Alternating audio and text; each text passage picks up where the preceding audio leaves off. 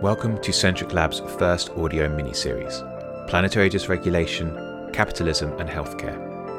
From Centric Lab, we are Josh and Araceli, and are joined by Guppi Bola and Rhiannon Osborne. Guppi is a strategist, researcher and expert in public health. She is also co-founder of Decolonizing Economics, which is building a solidarity economy movement rooted in racial justice. Rhiannon is a soon to be doctor, researcher, and organizer working across access to medicines, climate justice, abolition, and mutual aid. The intention of this audio project is to discuss the links between systems and imaginations rooted in supremacy, the dysregulation of planetary systems, and the poor health outcomes being experienced by peoples who are racialized and minoritized. We also aim to dismantle the individualized health narrative propagated by Western medicine, as it has been used to blame people for their poor health, which helps propagate health injustice. As we go through the audio story, we'll be using certain linguistic baselines. First, nature and all living beings are referred to in a plural form, as we are all ecosystems. We are all plural. The second is the use of the letter S at the end of words such as knowledges is to signify that indigeneity is not a monolith and holds mutual cultures and multiple cultures, thoughts and knowledges. It also is inclusive of non human knowledges. This miniseries is across four episodes. In episode 1, we focused on definitions within the topic. In the second episode, we provided an introduction to the epistemologies of supremacy and how health became individualized. In the third episode, we explored how capital systems affect healthcare systems and the erasure of indigenous healing imaginations. In this fourth and final episode, we end with a focus on how right to pollute policies contribute to planetary dysregulation. Welcome to Chapter 4, where Josh will open up with highlighting how right to pollute policies contribute to planetary dysregulation. And we'll end with Rhiannon, where she will be tracing the link between the practices of extractivism and health outcomes. In short, a recognition that democracy in the UK was never seen through the lens of a representation of people, but a representation of land ownership. I'm going to unpack this from an epistemological lens, then how this defines a system and how it bears out in reality. I believe it was Mark Walton from Shared Assets that turned me on to how, basically, in a bit of a glib way, the UK parliamentary system is the oldest property lobby in the world. We have the House of Lords, which is a chamber for the interests compromising of the church and noblemen. European nobility originated in the feudal system that arose in Europe during the Middle Ages. Originally, knights or nobles were mounted warriors who swore allegiance to their sovereign and promised to fight for him in exchange for an allocation of land, usually together with serfs living thereon. And we have the House of Commons in the UK, a chamber to represent those who tend to the shires and the boroughs, which were ultimately managed on behalf of the crown. Since the emergence of feudalism in the 5th century, an illusion of supremacy gave a small group of people the illegitimate right to dictate this land is your land, this land is my land.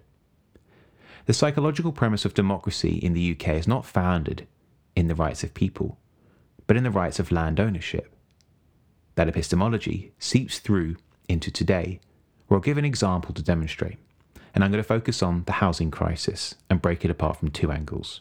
Firstly, if we take for a moment that the UK housing crisis is a supply demand issue, and the government is cognizant of the negative social externalities that that causes, such as low quality homes, evictions, homelessness, insecurity, then why does the Crown sit on approximately 287,000 acres of land? Why does it not put more pressure on the house building landowners, where, according to research by the Northeast based Stripe Homes, there are 441,000 plots of land owned by house builders in what's called land banking a process of owning but choosing not to build on.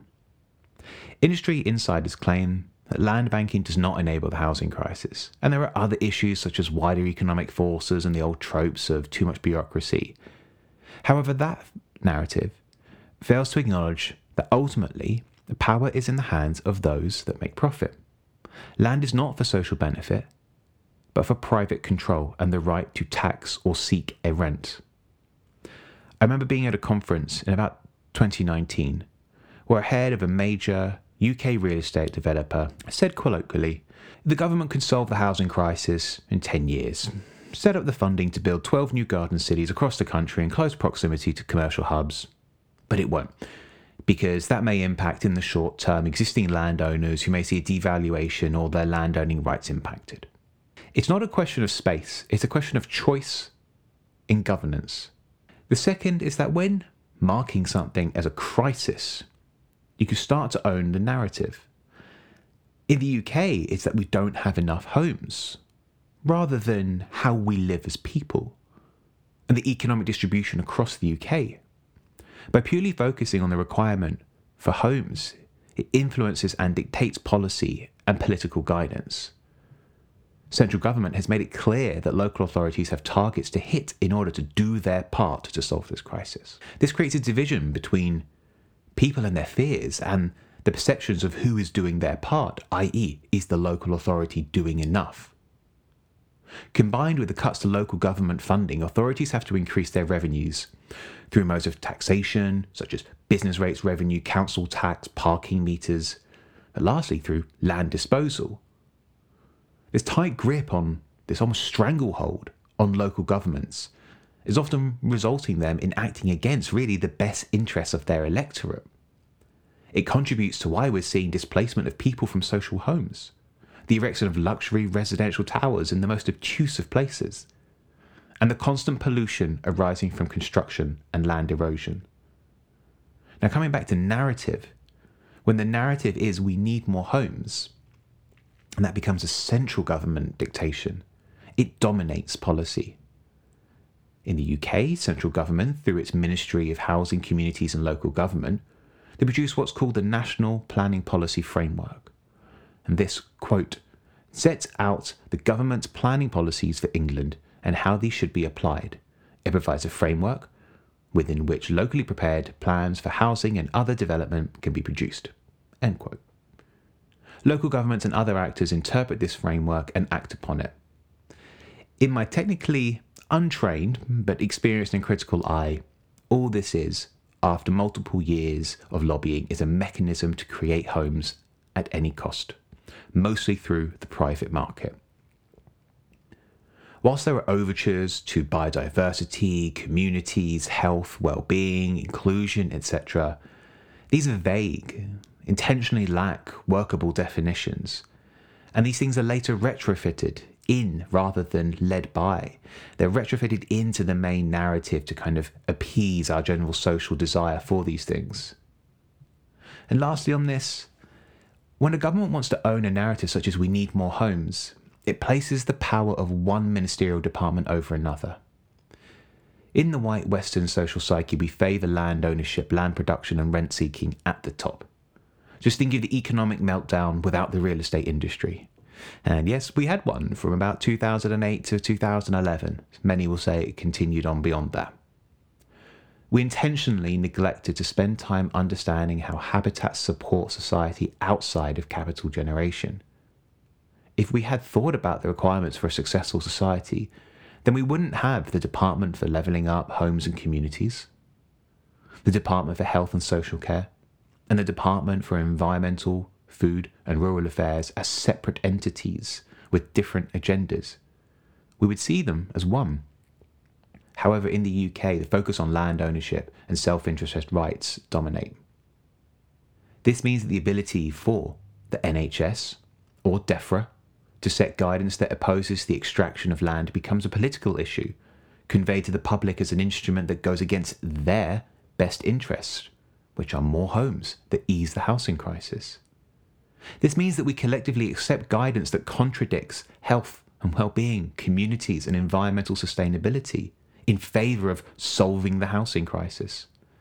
And this also means that guidance dictates that there are acceptable negative externalities to bear in the name of economic progress, such as the delivery of more housing. And I'd like to end with a case study about the people of Southall who have been tirelessly represented by the Clean Air for Southall and Hayes Community Group for years. Around the time of the global financial crisis, the UK's central energy network system, called National Grid, decided to sell older and redundant assets to generate cash and support everyone's mission to do their part in delivering housing. They often owned large brownfield sites in urban areas close to where demand was. In 2014, they partnered with the private sector upmarket housing developer called Berkeley Group and set up a joint venture called St William Homes. One of the identified sites was a decommissioned gasworks site in Southall in West London, a few miles from Heathrow Airport. They applied to convert it into housing. However, the original application was actually rejected by the local authorities on the grounds that the vehicle based air pollution was too much for the local community to take. However, the Mayor of London's office exercised their power to challenge and review this application and brought it in house, and they felt that it met the macro agenda of delivering homes and regenerating a relatively economically deprived area. Yet, arguably, it still failed to meet the requirements for clean air.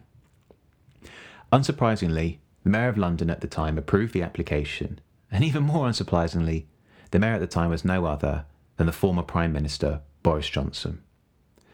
Skip ahead four years from then, and local residents start to developing health issues as the land contained chemicals. These were identified in the environmental impact assessments. Some of them were carcinogenic, and these were being dispersed into the air and the homes that abutted the scheme. When locals complained and sought to create a halting to the development on health and well-being grounds, they were left powerless. By all accounts, the development had met the policy guidance, meaning there were safe levels of pollutants and they were not breaking the laws. As planning permission had been granted the local authority could not interject. The rights of the owners of the land were not to be interfered with. And to this day, in 2023, a putrid gasoline like smell sits in the air as construction continues and a community is left beaten by a system that enables the rights of capital and land over the rights of health. The political narrative and policy guidance in the UK, and many like it, come from a historic belief that those who own land have power. They have the power to pollute as policy guidance is set in the narrative of economic growth rather than narrative of social welfare, well-being and sustainability. This is how we have guidance that dumps chemicals into local streams. Volatile organic compounds and carcinogenic metals dispersed into the air from economic activity and the erosion of land through construction. We're given the neoliberal message that it's part of a trickle down economics that benefits us all in the long run. But to end, I'd like to quote Stephen Hilton of Schumacher College and the City Global Futures that the only stuff that trickles down is the bad stuff.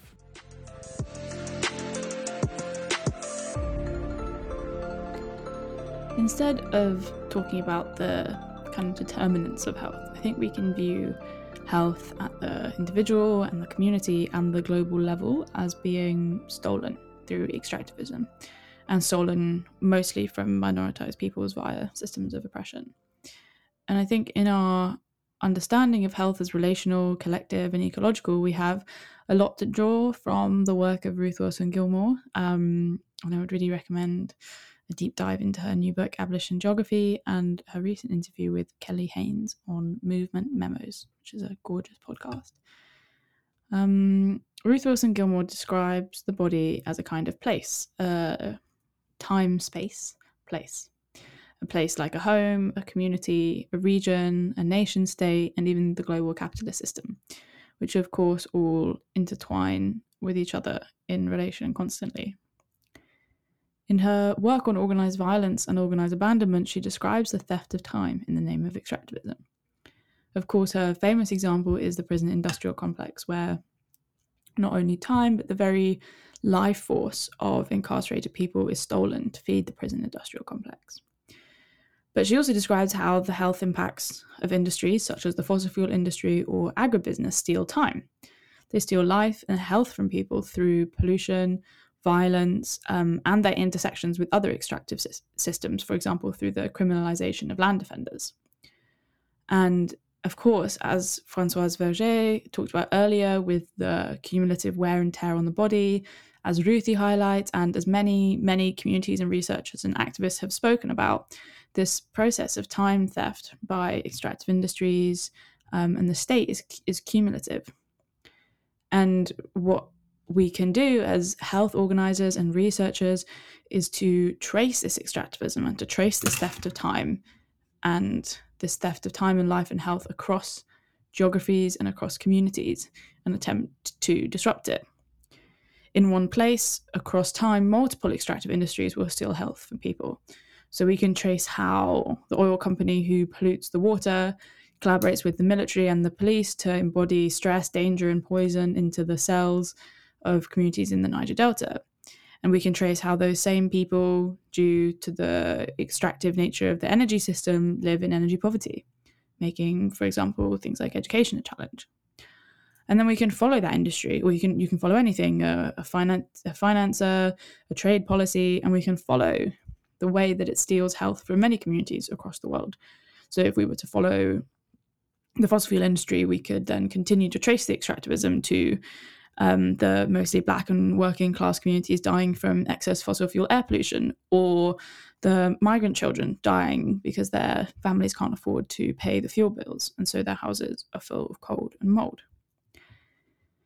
Through this process, we can start to conceptualize health not just as a property of a person or a community, but in the in between, in the relationships between each other, the land, with non humans, and whether those relationships are depleting the life force of some for the capital gain of others, or whether they are nurturing our mutual flourishing. Through understanding and embracing mutual inter- interdependence, we can see that health is relational, collective, and ecological.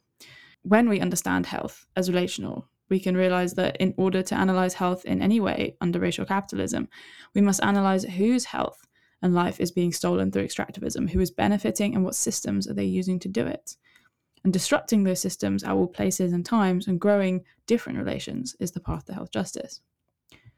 We can reclaim health as a tool for this fight against the extractive economy across all its dimensions, uplifting bodily knowledge, nurturing interconnections, and transforming health and medicine from something based in power and supremacy to something that can be reclaimed by and for the people in a fight for a society in which we can give each other the abundant lives every single person inherently deserves.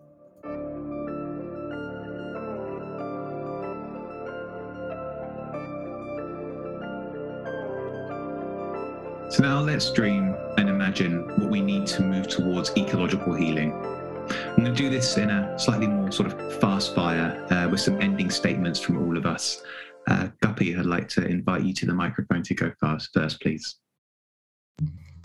Yeah, so I was thinking a bit about um, the more, I think some of the solutions that we hold around these things can often be presented or maybe interpreted as something that is like very local, very like small scale, um, and unscalable. And of course, when we think about how we need to transition from this extractive economy to one that is living um, and respects sacredness um, and deep democracy of peoples and all living beings, we need to think structurally about the the power behind the extractive, extractive economy.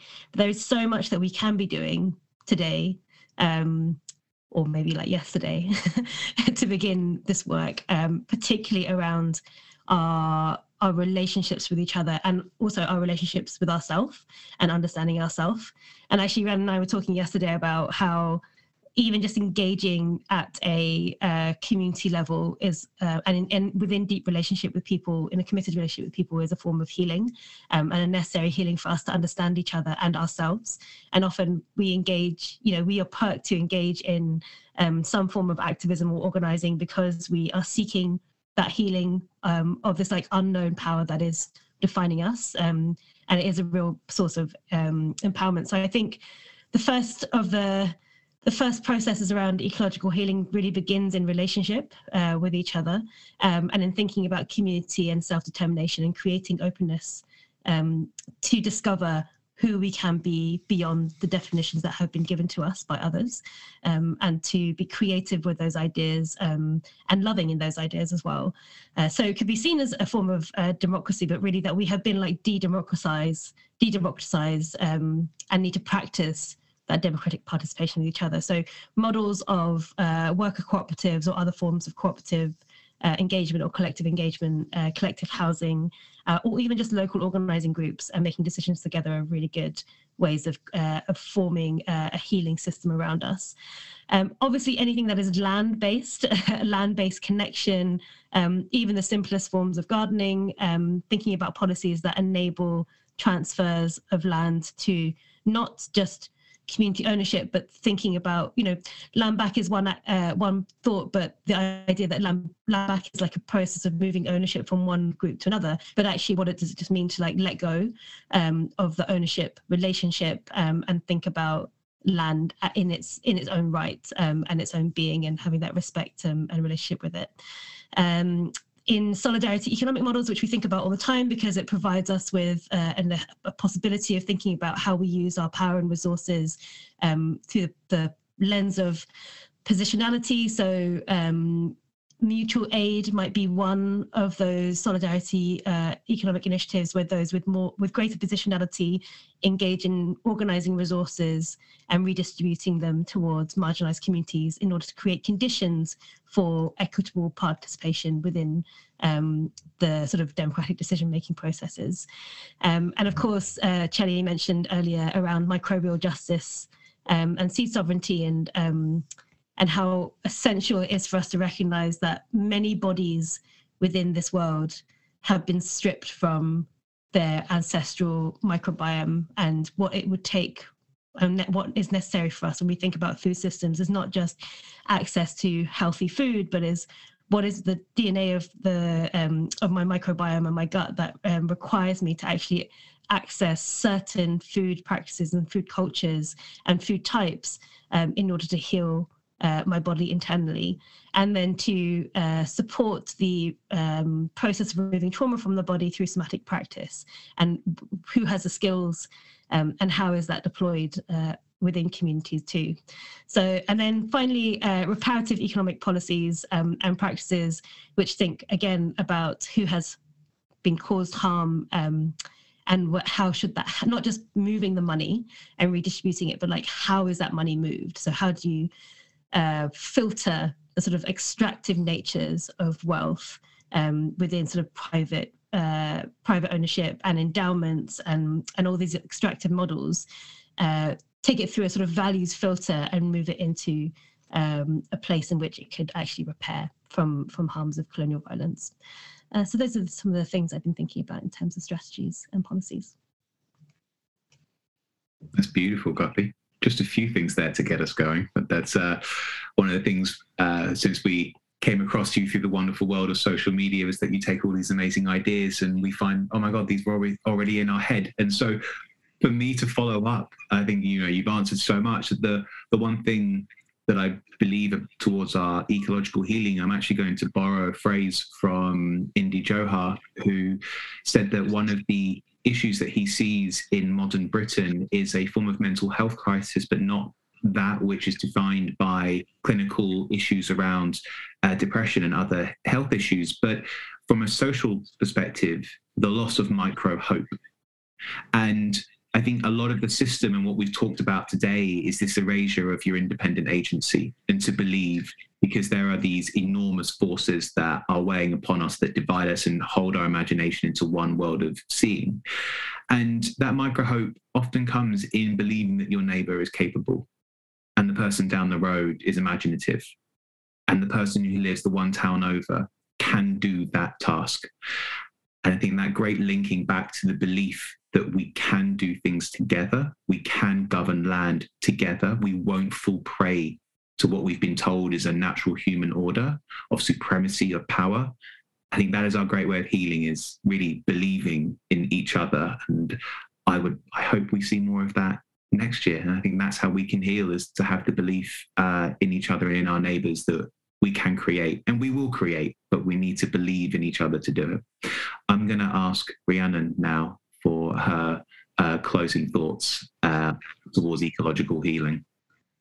Yeah, um, thank you so much for all of your thoughts so far. And um, yeah, I think there's so much to do for all of us is to to try and live our lives the best we can with the knowledge that like my well-being and my health is the health of my neighbors and it is the health of the land and what does it mean to move through the world attempting at least to embody that um, even in conditions which are not really conducive to it um, but i think the thing that i wanted to end on was the fact that there is so much organizing potential and power in health justice as a tool to disrupt extractivism.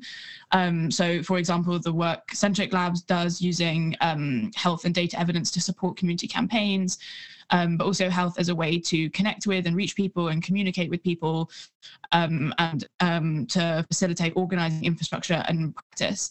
And there is so much really liberatory potential in a radical interdependent understanding of health, which views it as relational, collective, political, and ecological. And I think one thing to say is that this understanding of health is already present and being used, even if it's not explicitly called health. The work is already being done in a thousand different places from um, the solidarity economy movement to disability justice spaces to abolitionist organizing. And health and the words health and medicine have rejected this work for so long, often because it involves giving up some of the class and political power of medical professionals, um, doctors in particular, and acknowledging their complicity in systems of violence. Um, and when it comes to health justice organizing, I think there's so much to be learned from abolitionist scholarship and practice of holding both the really radical vision of what would it mean for everyone to be healthy what would it mean to um, to be able to for everyone to take care of each other what would it mean to build not towards um, kind of medicine for disease but a medicinal society where our communities our services everything is geared towards life and flourishing.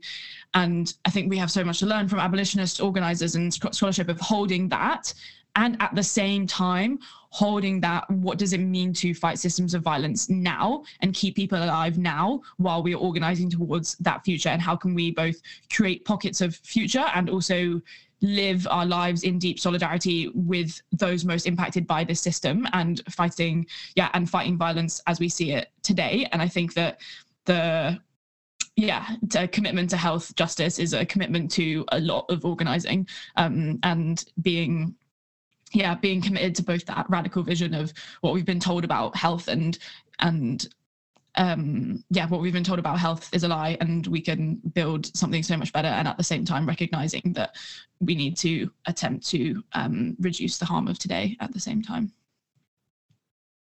um, dope. Um, so I, my last um, or indeed thoughts is a shout out to the Zapatistas who have been doing the work for over 40 years.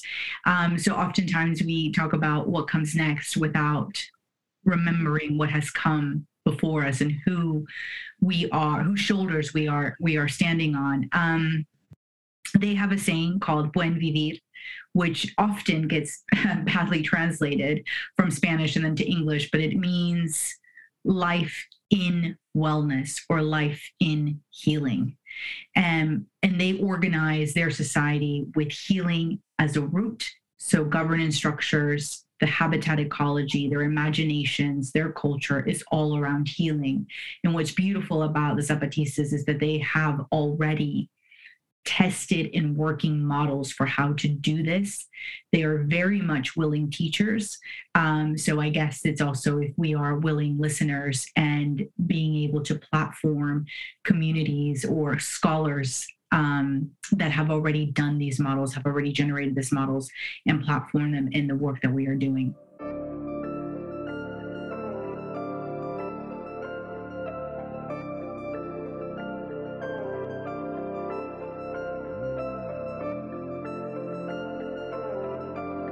Guys, we did it. Guppi, Rhiannon, come off mic. We did it. Congrats. Well, well done for your chats. Um, I'm going to include this in the final edit because it's always good to have a little bit of life in human nature in thank you, everyone. This is us as human beings. Uh, we will be continuing having these chats. Uh, we're going to have links to all of our profiles in the audio so you can. And resources. And the resources of everything that we've mentioned so you can delve in because there is a wealth of knowledge here. And we hope that we've imparted some to you and you will also impart some to us going forward. Um, I think Araceli has one more thing to say. Yes, I think the next special issue should be genetics, genetic imagination, supremacy, and racism. So um, yeah, yeah, I think I think we, we reunite the gnomes and the tree. For the avoidance of doubt, I'm the tree in this conversation. um, for, for that discussion. cool. Watch this space for the next episode. We'll see you guys soon. Easy.